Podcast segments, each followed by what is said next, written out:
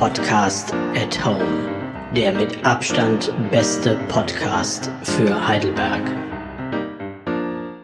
Hallo und herzlich willkommen zu einer neuen Folge von Podcast at Home, dem Podcast der Stadt Jugendring Heidelberg. Wir sprechen hier unter anderem darüber, wie sich Jugendarbeit im Moment gestaltet. Mein Name ist Steffen Wörner und ich freue mich sehr, in dieser Folge mit meinem Gast nicht nur über 30 Jahre Wiedervereinigung, sondern insbesondere auch über die Städtepartnerschaft Heidelberg-Bautzen zu sprechen. Diese Städtepartnerschaft hat einen ganz besonderen Bezug zum Stadtjugendring, denn sie ging auf die Initiative von drei Ehrenamtlichen des Stadtjugendrings zurück. Dr. Andreas Horn, damaliger Vorsitzender des Partnerschaftskomitees, Karl-Heinz Lösch und dem damaligen ersten Vorsitzenden und mittlerweile Ehrenmitglied Gerhard Schäfer. Ich freue mich, dass mir nun Gerhard Schäfer als einer der Väter der Städtepartnerschaft live zugeschaltet ist. Und damit hallo und herzlich willkommen, Gerhard. Hallo, grüß dich, Steffen. Gerhard, wir haben letztens mal die Blätter angeschaut und gesehen, ähm, da gibt's ein Bild, wo du mit irgendeinem Bulli äh, in Bautzen zu sehen warst. Ähm, wie seid ihr denn damals auf die Idee gekommen, ähm, Kontakt nach Bautzen herzustellen? Also ähm, der Bulli war so ein roter äh, ähm, Transporter, Neunsitzer, und der stand damals dem Stadtjugendring für alle möglichen äh, äh, Kontakte zur Verfügung, auch mit Kontakte zu den Partnerstädten. Auf jeden Fall, äh, 9. November 89, als die Mauer fiel, war klar, dass sich irgendetwas äh, in der DDR entwickeln wird. Äh, wir gingen davon aus, es wird ein weiterer deutscher demokratischer Staat, äh, mit dem wir einfach Kontakt machen sollten, um ihn sozusagen auch in Europa ein bisschen stärker einzubinden. Ähm, wir hatten ein Partnerschaftskomitee mit dem Dr. Andreas Horn, die sagten, ja, da sollten wir was machen. Wir gucken mal in Sachsen, Partnerland von Baden-Württemberg, äh, ob wir da eine Stadt finden. Wir haben das Ministerium für innerdeutsche Beziehungen, das es damals noch gab, angeschrieben und gebeten, sie sollten uns Städte nennen in Sachsen, die noch keine, keine Partnerstadt äh, im Westen haben. Und da wurde uns genannt Freiberg im Erzgebirge, Pirna bei, äh, bei Dresden und Bautzen. Und dann äh, bei dem Stichwort Dresden äh, habe ich mich erinnert, wir haben äh, da gute Bekannte, denn es war verdammt schwierig, da überhaupt Kontakt äh, per Telefon äh, und auch per, per Brief, das hätte ja unglaublich lang gedauert.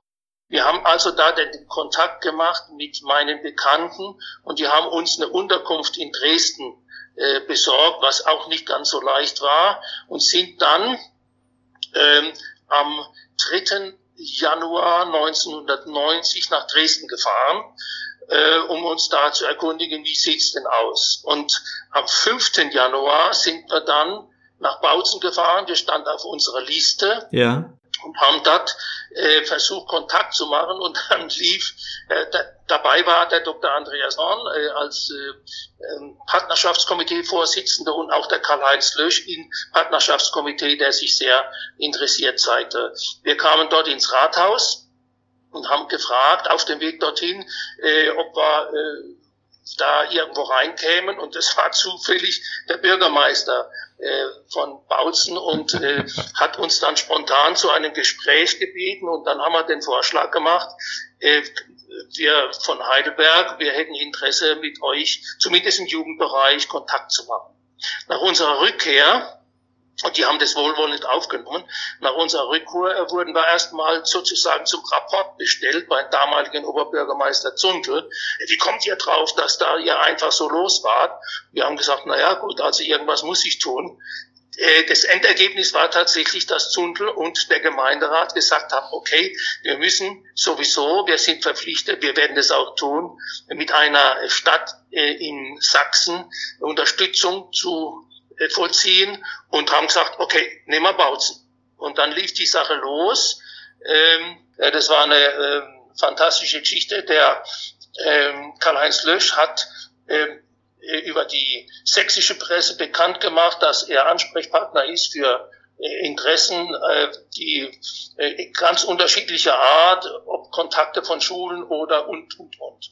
Und so ging das Ganze los. Das war äh, phänomenal, was sich da in, der, in dieser euphorischen Zeit entwickelt hat, äh, weil man dann ja wusste, da tut sich was und äh, die, äh, die Mauer ist offen, die Grenzen sind offen, die ähm, Bürger aus der DDR und Jugendlichen haben großes Interesse, in den Westen zu kommen.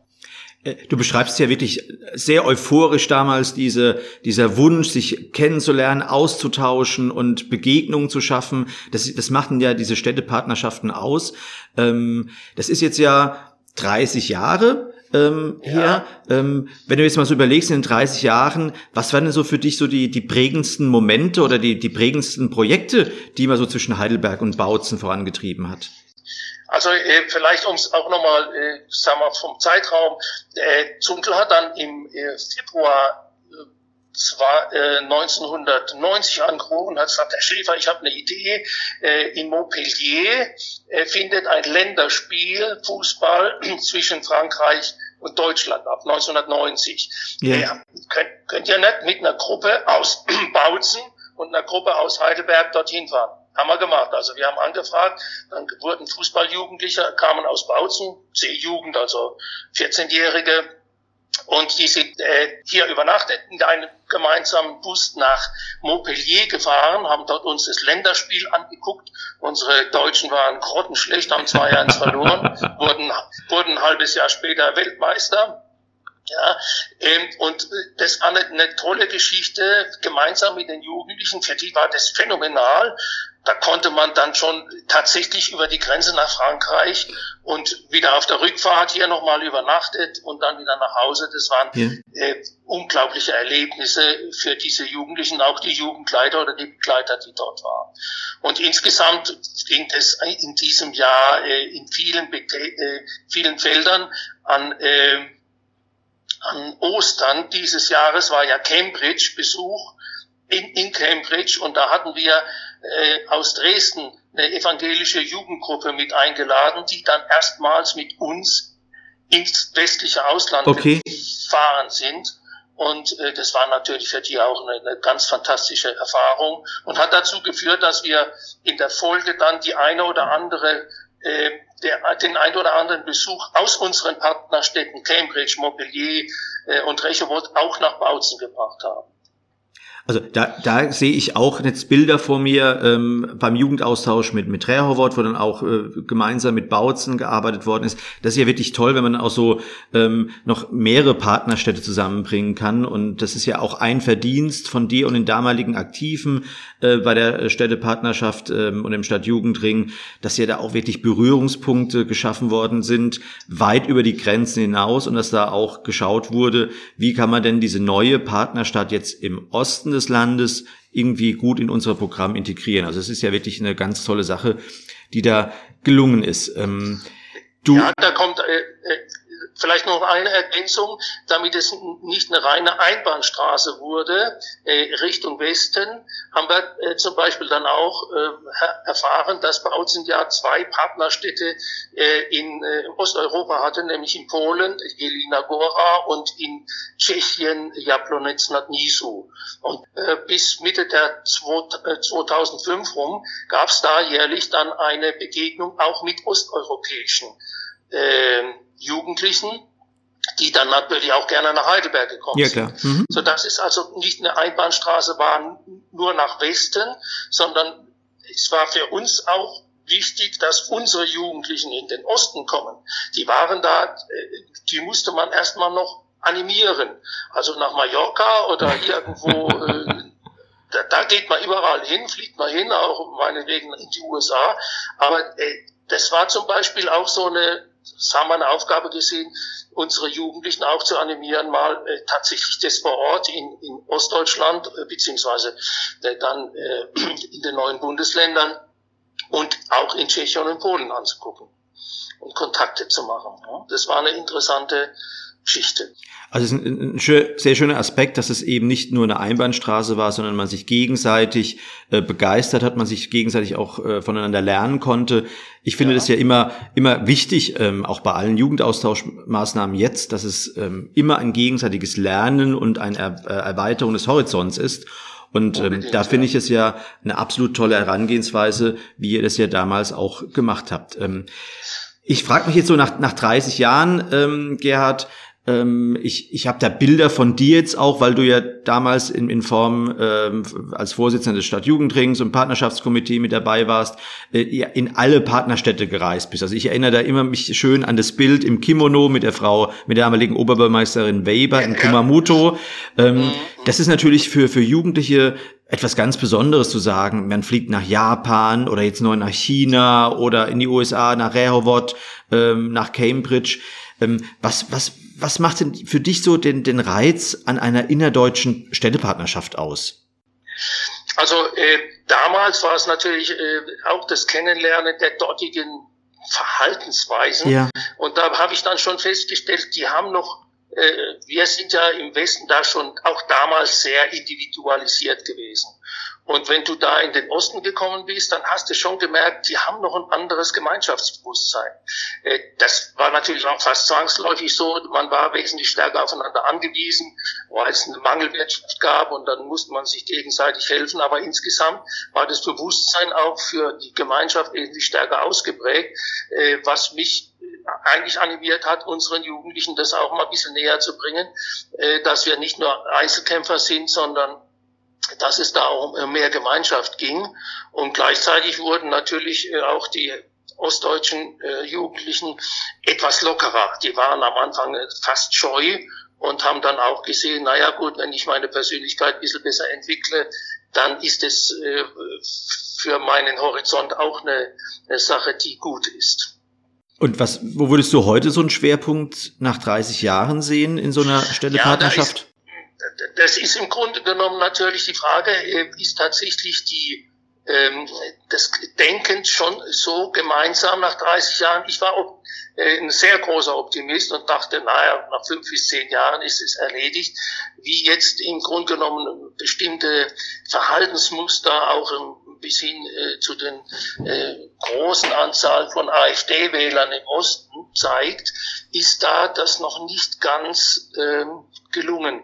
Und ich vermute mal, dass es damit zusammenhängt, dass halt äh, bis zur Wende äh, der Staat den Jugendlichen, aber auch den Erwachsenen gesagt hat, wir kümmern um uns alles, ihr braucht gar nichts zu machen. Ja? Mhm. Und, und diese Eigenständigkeit und die Kompliziertheit einer Demokratie ist für diese Menschen, aber auch, ich denke, für einfach denkende Menschen eine fast zu große Herausforderung. Und dann hat man offensichtlich die Sehnsucht nach äh, klaren und einfachen Lösungen. Und äh, da muss jemand bestimmen, wie das gemacht wird. Und das ist wohl mit der Grund, weshalb die AfD hier äh, so aufschlägt, weil die natürlich das Heil darin versprechen, dass es einfache Lösungen gibt. Und die werden bestimmt und dann läuft der, der Laden. Also diese Sehnsucht. Ähm, die ist im Osten vermutlich noch ein bisschen stärker als im Westen, aber auch im Westen sehe ich, dass es da manche äh, gibt, die mit dieser komplizierten äh, Geschichte auch in Europa ja. äh, wenig anfangen können oder einfach überfordert sind. Ja, ähm, jetzt die neuere Lösung, 27 Länder müssen da jetzt einen Pakt machen. Hat vier Tage gedauert. Ja, das ist für manche einfach, mein Gott, warum die sich streiten? Ja, warum gibt's da nicht eine einfache Lösung, die sagt, so und so wird's gemacht? Gibt's nicht, aber das zu vermitteln ist eine ganz, ganz schwierige Geschichte. Und insofern halte ich nach wie vor so eine Ost-West-Beziehung zwischen äh, den Denkweisen äh, in Sachsen und den Denkweisen in Baden-Württemberg wird durchaus eine sinnvolle Austausch. Immer aber auch mit dem Hintergedanken, die sollen sich nicht nur als Deutsche verstehen, sondern als Deutsche in Europa. Das halte ich für ganz wichtig. Das ist, das ist ein ganz, ganz guter Ansatz. Ähm, wir selbst verfolgen ja auch dann mit Projekten, wenn es um, ich nenne es mal, Demokratie erleben und spürbar machen geht, ja auch so, so eine Haltung zu vermitteln. Und ich glaube, das ist ganz wichtig, dass man ähm, sich begegnet, austauscht, die Meinung des anderen akzeptiert. Das ist ja auch heute nochmal ganz wichtig, ähm, dass man ja. auch anderen zuhört, aber auch eine Haltung entwickelt. Und ähm, da glaube ich, dass er auch nochmal ähm, Luft vorhanden ist da im gegenseitigen Austausch mit den unterschiedlichen Geschichten, die wir auch haben als Städte, da nochmal ähm, einen, Profit rauszuziehen für unsere eigene Weiterentwicklung von der Gesellschaft. Und ähm, ein Aspekt, auch, ja. ein, ein Aspekt ist natürlich auch nochmal dieser, äh, wir sind, wir sind zwar in Baden-Württemberg und Sachsen, aber wir sind in Deutschland und auch ein großer Teil eben von Europa.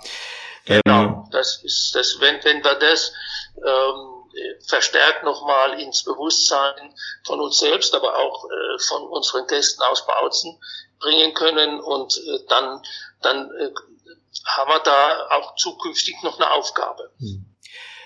Wir, wir reden jetzt ja auch ähm, über jetzt die junge Generation, ähm, Gerhard. Die haben ja jetzt größtenteils ja auch gar nicht mehr das geteilte Deutschland erlebt. Also für die ist es ein, ein ja, Teil der Geschichte, die weder Mauer noch ähm, Stasi noch äh, in irgendeiner Art und Weise zwei politische Systeme. Ähm, siehst du da auch einen Auftrag in der Städtepartnerschaft, diese Geschichte äh, sensibel bewusst werden zu lassen? Ähm, oder hast du da irgendwie so das Gefühl, nein, das ist Geschichte, ist Geschichte und wir sollten uns ein Stück weit auch darauf konzentrieren, wie wir es eben gesagt haben, auch nochmal eine Selbstidentität herauszuprägen und zu schauen, ähm, wie, wie es denn zukünftig weitergeht? Also wenn ich mich selbst daran erinnere, ich bin ja äh, 1947 geboren, das war nach dem Krieg. Ja. ja. Äh, und ich habe dann äh, war ja äh, Lehrer und habe dann irgendwann mal 2005 mit äh, Sechstklässlern gesprochen. Ihr könnt euch ja noch dran erinnern, wie die Mauer gefallen ist. Und dann meldet sich einer und sagt, Herr Schäfer, äh, da waren wir noch gar nicht auf der Welt. Das heißt, tatsächlich sind diese Generation, die heutige Jugendgeneration, ist für die das eine Geschichte. Nur, äh, wie gesagt, äh, so wie wir im Grunde genommen tatsächlich zu Recht uns auch noch über äh, das Dritte Reich unterhalten müssen und äh, Holocaust. Genauso muss man auch die Geschichte aufarbeiten, sowohl der ehemaligen DDR als auch der Entwicklungen in der Bundesrepublik. Da kommen wir nicht drum rum. Ich kann doch äh, eigentlich äh, meinen Standpunkt nur festlegen, wenn ich weiß, woher ich komme. Und da gehört nicht nur meine eigene Jugenderfahrung, sondern auch die meiner Eltern und sogar der Großeltern dazu. Denn wenn wir da geschichtsvergessen sind, dann äh, ist es eine ganz gefährliche Geschichte, weil dann plötzlich wieder Sehnsüchte hochkommen, äh, die ganz vergessen äh, nach, nach einen starken Persönlichkeiten, die ganz vergessen, was solche starken persönlich Personen, äh, ob das Drittes Reich oder DDR waren, was die da an äh, Fehlwegen äh, aufgezeigt haben und äh, Insofern kommen wir nicht drum herum, äh, die Jugendlichen in irgendeiner Form damit zu konfrontieren. Ähm, und insofern macht es durchaus immer auch Sinn, wenn man da äh, Gedenkstätten äh, besucht und den Jugendlichen klar macht, sowas kann auch wieder kommen. Ja. Ähm, ich frage mich jetzt gerade mal, wie oft warst du denn schon in Bautzen, Gerhard? Äh, also in den 30 Jahren war ich sicherlich 30 Mal dort. Ja, also äh, ich war pro Jahr mindestens einmal dort. In den ersten äh, Anfang der 90er Jahre waren das zwei, dreimal im Jahr, äh, wo wir dahin gefahren sind, um zu helfen. Wir hatten Anfang in den 90er Jahren auch äh, gehofft und haben das auch unterstützt, einen dortigen Stadtjugendring zu gründen. Ja. Der hat auch eine Zeit lang in, äh, funktioniert, aber ist dann wohl äh, wieder diffundiert. Äh, da hat, haben wir halt auch festgestellt, dass die Vereinslandschaft es ja in der DDR so nicht mehr gab. Ja. Die ganzen Vereine waren irgendwo an äh, irgendwelche Firmen äh, oder Industriezentren angeschlossen und da ist sozusagen eine Vereinslandschaft wieder ins Leben zu rufen, sowohl im Sport als auch in anderen Bereichen, ist gar nicht so ganz einfach. Das, was gut funktioniert hat damals, waren offensichtlich evangelische und katholische Jugendgruppen, hauptsächlich evangelischen Sachsen, die hatten, äh, waren ja mit die Impulsgeber auch für diesen äh, für diese friedliche Revolution, denn die ist ja von den Kirchen ausgegangen oder in den Kirchen und aus den Kirchen heraus, dieser äh, gewaltlose Widerstand. Und äh, insofern haben die da auch äh, ordentlich mitgewirkt äh, und sich selbst befreit. Das ist also ein Phänomen, das man auch geschichtlich den Jugendlichen beibringen kann. Man kann auf redlichem Weg eine, Re eine Revolution machen. Du warst 30 Mal dort, ähm, auch bei unzähligen Jugendaustausch oder Jugendbegegnungsmaßnahmen. Gibt's denn da so zum Abschluss eine Geschichte, die so dir hängen geblieben ist? Also etwas, wo du sagst, wenn ich an Bautzen denk, ähm, Austausch oder Begegnung, ähm, dass dir immer wieder in den Sinn kommt? Ja, also sagen wir mal jetzt nicht direkt was mit dem Jugendaustausch zu tun hatte, aber sozusagen die, die Hoffnungsaspekte der damaligen Zeit wiedergebracht hat und wo man dann heute auch ähm, fast selbstverständlich Sachen sieht. Äh, als ich Anfang der 90er Jahre mal auf dem äh, Petridom in äh, Bautzen war, da hat man ja einen herrlichen Blick über die Altstadt.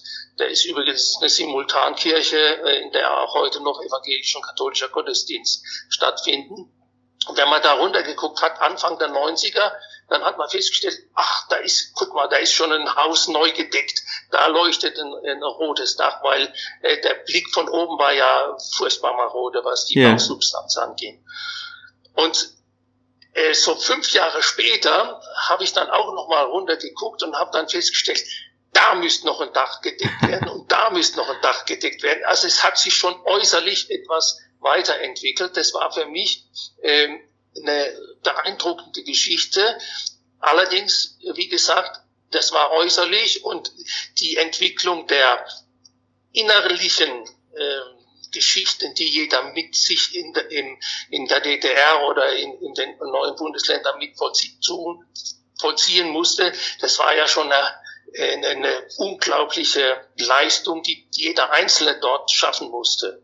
Und äh, insofern war es für mich dann immer auch eine Aufgabe, hier unseren Jugendlichen, aber auch den Erwachsenen zu sagen, Leute, äh, unterschätzt nicht, was die äh, Menschen dort an Umdenken und an Weiterentwicklung vollzogen haben.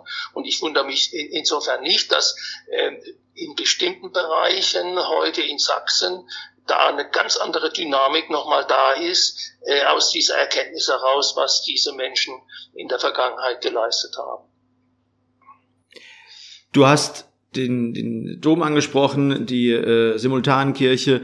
Ähm, gibt zum Abschluss, Gerd, wenn heute jemand sich entscheiden müsste, warum man unbedingt nach Bautzen fahren sollte, um diese tolle Partnerschaft kennenzulernen, würdest du ihm antworten? Mach's auf jeden Fall. Äh, das Interessante ist, dass äh, die äh, historische Bausubstanz und das, was sich dort entwickelt hat, gerade an Barockgebäuden, da ist Heidelberg eigentlich ein Klacks. Wir geben groß an, zu Recht, mit unserem Heidelberger Schloss und dann gibt's noch den Ritter. Aber wenn jemand in die Altstadt von Bautzen geht, dann wird er erstaunt sein, was da an historischer Bausubstanz und was da für eine Lebensfreude herrscht, in der auch die Altstadt noch wirklich äh, existiert und lebt. Das ist also nicht nur eine Touristenmeile, sondern da leben die Menschen auch dort. Und das ist allemal wert, äh, Bautzen zu besuchen. Äh, ich kann es nur empfehlen. Das kann man ja toll verbinden, auch mit einem Besuch von Dresden, aber dann sollte man auf jeden Fall auch in Bautzen gewesen sein. Und mit diesem kleinen Werbeblock für unsere tolle Partnerstadt Bautzen sage ich, Gerhard Schäfer, vielen, vielen Dank für das Gespräch, ähm, für die Zeit, die du dir genommen hast. Es war mir eine Freude. Und wir freuen uns auf alle Fälle, demnächst mal wieder nach Bautzen reisen zu dürfen. Im Oktober werden wir hier eine Delegation aus Bautzen begrüßen können in Heidelberg. Da freuen wir uns auch sehr. Ähm, wir sagen Dankeschön fürs Zuhören und bis bald. Alles klar. Danke dir, Steffen. Podcast at Home, der mit Abstand beste Podcast für Heidelberg.